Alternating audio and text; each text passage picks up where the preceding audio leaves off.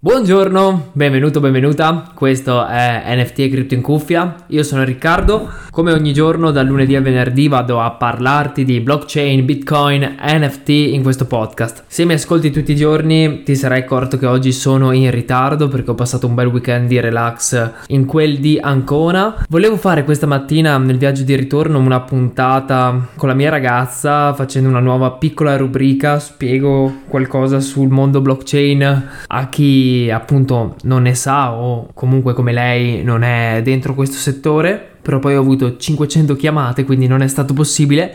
Perciò ho deciso di dedicare questa mezz'ora oggi pomeriggio a chiacchierare un po' di NFT con te. Infatti, se è la prima volta che mi ascolti, ti ripeto la scaletta settimanale. Il lunedì andiamo a parlare di NFT, il martedì di cripto, il mercoledì di metaverso, il giovedì di DeFi e di rendite passive. Il venerdì invece facciamo una puntata libera dove rispondo alle domande che mi hai fatto su Discord e quelle su Instagram e vado a um, trovare un po' di news calde e attraenti per questo podcast. Se non mi conosci devi sapere che solitamente approfondisco questo settore due ore al mattino, poi ne parlo in una puntata appunto. Questa mattina essendo in viaggio non l'ho fatto, perciò vorrei andare a rinfrescarti la memoria su uno degli aspetti che secondo me sono fondamentali se vuoi iniziare a investire a approfondire il settore degli NFT. Questo aspetto è sicuramente la community. Da quando Yuga Labs ha lanciato Bored Ape, l'aspetto più importante, fondamentale per chi investe in NFT è sicuramente la creazione di una buona community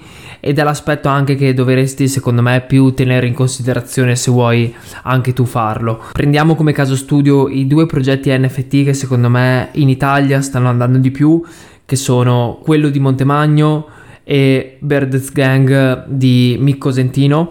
Entrambi stanno facendo un ottimo lavoro nella creazione della community. Io sono in entrambi i server Discord e Montemagno, beh, lo conosciamo, ha già di partenza un'ottima community, moltissime persone che lo seguono da anni sui social e davvero lì se entri nel server si instaurano relazioni, si può chiacchierare, eh, confrontarsi su vari argomenti che riguardano questo settore. È davvero un posto dove incontrarsi, incontrare persone, conoscere persone e crescere insieme. Stessa cosa Bird's Gang di Micco Sentino, una collezione leggermente differente che però sta dando tanto. Il floor è sempre in crescita e il server è davvero attivissimo. Non c'è settimana o comunque giorni in cui non abbiamo annunci. Nella chat principale Mick e i suoi collaboratori scrivono giornalmente, rispondono giornalmente alle persone che eh, fanno domande, che comunque hanno problemi nel server Discord. Ah, e non mi pagano per dire queste cose, anzi non ho nemmeno investito in questo progetto, quindi è semplicemente un parere personale. La creazione di una community è uno di quegli aspetti che dovresti guardare all'inizio e soprattutto che la community sia sana, sia organica ci sia uno scambio realmente effettivo nel gruppo Discord, su Twitter anche. Parliamo anche di engagement, quindi di retweet, di commenti ai post, di like ai post. Casi studio al negativo sono tutti quei progetti come ApeBeast che hanno visto dei server Discord da centinaia di migliaia di persone in cui se uno scriveva qualcosa in chat non aveva risposta perché o sì aveva risposta ma dopo altre 500 persone che scrivevano prima di te se vai a vedere le analitiche del progetto vedrai un floor che si è alzato a 10 TH per poi abbassarsi e adesso non so quanto siamo, vado a dare un'occhiata. Eccomi qua su OpenSea e Beast 1.3 floor. Floor price davvero pochissimo con offerta ai primi in vendita a 0.6 ridicolo, ridicolo perché vediamo l'attività.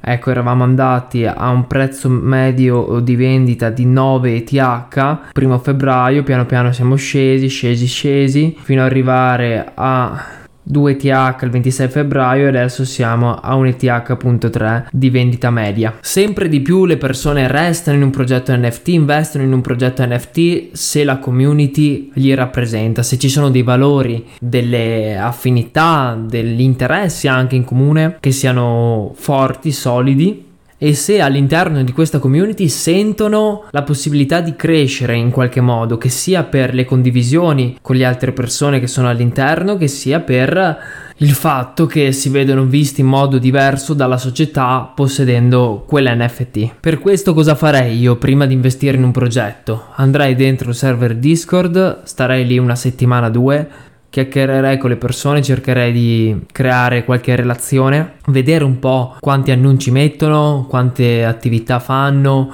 che progetti si hanno, quanto ne parlano all'interno del canale Discord e a quel punto deciderei di mettere o no i miei soldi, non il contrario, investo, compro un NFT e dopo entro nel server Discord. Questa è stata la puntata di oggi, un po' improvvisata, un po' a cappella diciamo.